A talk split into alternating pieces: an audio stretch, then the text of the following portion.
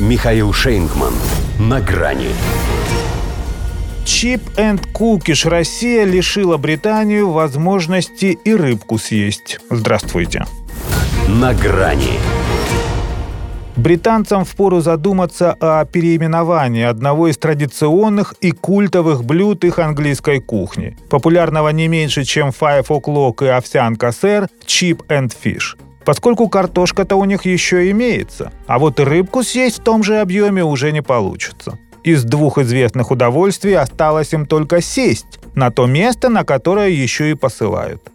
Россия решила денонсировать и отправить в самые глубокие и темные аналы договор о рыболовстве в Баренцевом море, заключенный между Великобританией и Советским Союзом еще в далеком 1956 году. Соглашение пережило этапы напряженности, международные кризисы, холодную войну, распад СССР, отравление Литвиненко, дело Скрипалей, но всему есть предел. А кто-то тут конкретно пошел и на предел. Ведь ладно, англичанка гадит. Это у нее как водится. Так еще и там, где кормится. Летом 2022 она, наряду с прочими антироссийскими санкциями, ввела дополнительную пошлину в 35% на нашу белую рыбу, что существенно снизило ее коммерческую привлекательность для, собственно, британских переработчиков и дистрибьюторов. Тем не менее, и в таких обстоятельствах Россия, верная себе, оставалась щедрой душой.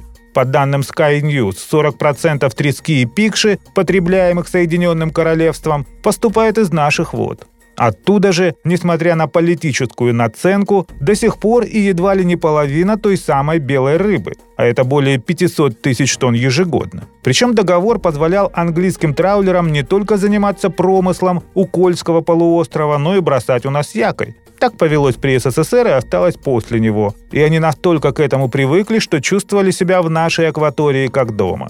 Поэтому «Why?»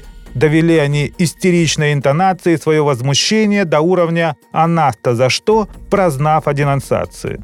«Because», отвечаем мы на понятном им языке, поскольку нет смысла метать перед ними бисер. К тому же необъяснимым оставался лишь один вопрос, и тот больше для нас самих. Почему мы сделали это только сейчас? Ведь крайне эффективная же контрмера. Токио, после того, как мы лишили Японию квот на вылов морепродуктов у Курил, до сих пор не в себе. Все конючит. Ничуть, правда, не меняя при этом свое поведение. Вряд ли и в политике официального Лондона что-то скорректируется. Разве что в повальном разорении из-за его экономических просчетов чибанфишечных он тоже станет обвинять русских. Сбросили же, получается, его с хвоста.